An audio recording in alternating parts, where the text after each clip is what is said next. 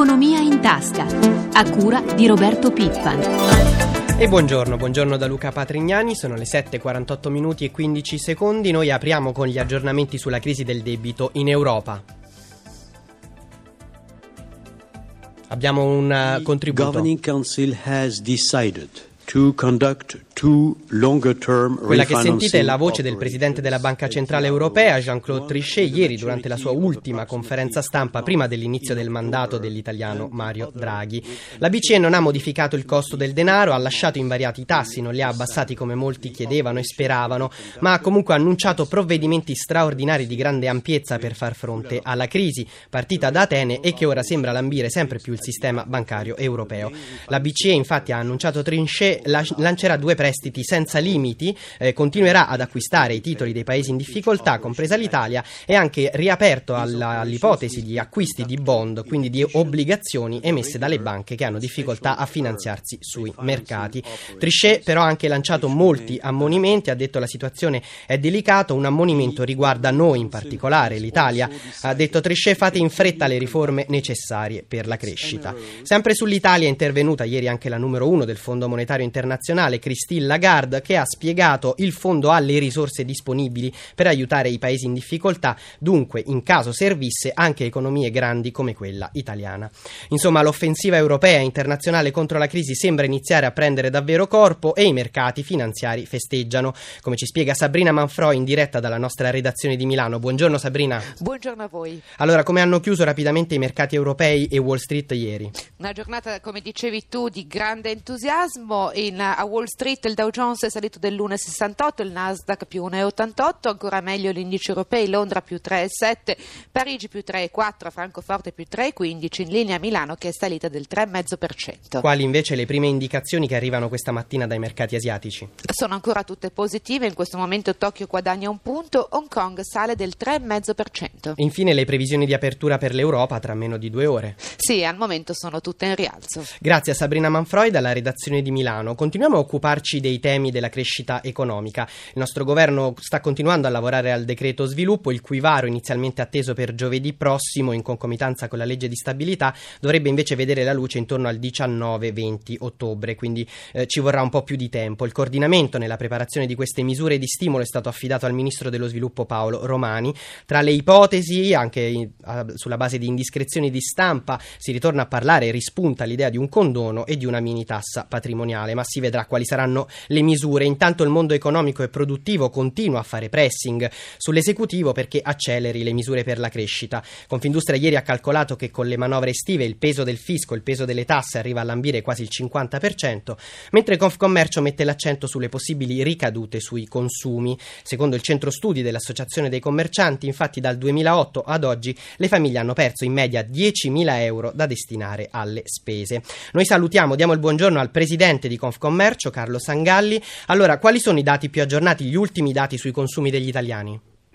Di agosto i consumi eh, sono, eh, hanno subito un calo dell'1,5% rispetto al mese di luglio, azzerando così tutti i timidi segnali di ripresa che sono stati registrati negli ultimi mesi. La crisi ha colpito eh, più duramente il nord perché sono diminuite le esportazioni, ha colpito meno duramente il centro per una maggiore presenza del eh, terziario di mercato. Il mezzogiorno continua ad essere eh, penalizzato, però se non cresce il mezzogiorno non cresce l'intero paese. E dunque Presidente, in conclusione cos'è che chiedete, quali sono le vostre richieste all'esecutivo? Allora, guardi, riduzione eh, del clima di fiducia del patrimonio, di fiducia delle famiglie e delle imprese, erosione eh, del risparmio faticosamente accumulato ci fanno dire che eh, c'è una assoluta urgenza di coniugare risanamento, rigore e crescita se si vuole evitare di imboccare velocemente la strada della recessione. E grazie, grazie dunque al presidente di Confcommercio Carlo Sangalli per essere stato con noi. Noi ora cambiamo argomento, parliamo di una piaga molto pesante tornata alla ribalta dopo il terribile disastro di Barletta. Parliamo degli incidenti sul lavoro, ma anche delle malattie professionali. Lo facciamo con il presidente dell'ANMIL, l'Associazione Lavoratori Mutilati e Invalidi, Franco Bettoni. Buongiorno presidente. Buongiorno a voi radioascoltatori. Allora, domenica 9 ottobre la vostra associazione celebra la giornata nazionale delle vittime degli incidenti sul lavoro. Facciamo un po', diamo la dimensione del fenomeno, quanti sono gli incidenti che provocano invalidità in Italia? Incidenti di persone invalide sul lavoro oggi sono 832.000, 3 morti al giorno, 27 invalidi permanenti e più di 2.500 incidenti al giorno. 14 milioni e 300 mila giornate di lavoro perse, 5 miliardi la spesa annua per gli indennizzi degli infortunati, 3 miliardi e 400 milioni la spesa sanitaria annua per la cura delle vittime di infortunio.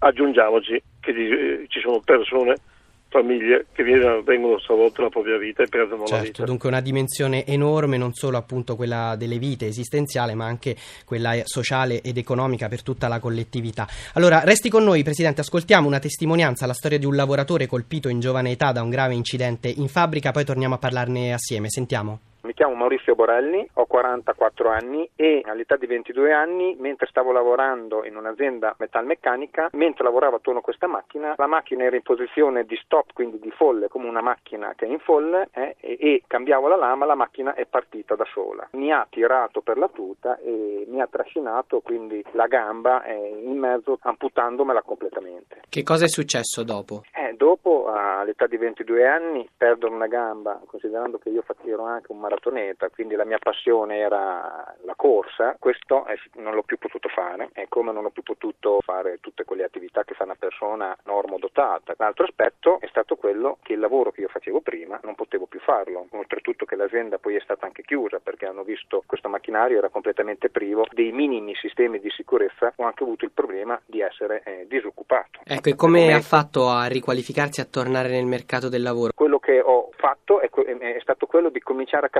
cosa avrei potuto fare in base alla mia capacità fisica. Ti davano la possibilità di fare lavori delle volte che non sono adatte alla capacità residua delle persone. Io mi ritengo un fortunato. Ho avuto diciamo, la fortuna di essere stato inserito in un'azienda che è un istituto bancario che mi ha dato la possibilità di crescere, quindi sono stato assunto subito come un commesso. Poi nel frattempo ho studiato per conto mio informatica. Quindi ho dovuto eh, fare un qualche cosa che non era nei miei programmi, ma comunque oggi mi ha dato la possibilità di rimettermi un po' in gioco. Presidente, abbiamo sentito una delle difficoltà più grandi è quella di ritornare al lavoro, trovare qualcuno che, ci, che dia una mano a chi ha subito questi incidenti. Allora diamo un segnale positivo. Quali, come si può aiutare chi è stato vittima di questi incidenti? In un flash standogli vicino, sostegno psicologico, aiutandolo a trovare un posto di lavoro, l'ARMI si è attrezzata con un'agenzia del lavoro, con un istituto di formazione perché in base alle proprie capacità residue trovare un posto che consenta alla persona di ricominciarsi ad inserire nella società civile da un punto di vista sociale, lavorativo e soprattutto recuperare la dignità certo, che, che, dà, che dà anche il lavoro. Grazie mille al presidente dell'ANMIL Franco Bettoni, ricordiamo la giornata nazionale domenica 9 ottobre. La pagina economica termina qui, prima di tutto continua con Antonello Orlando e i suoi ospiti, da Luca Patrignani ancora l'augurio di un'ottima giornata.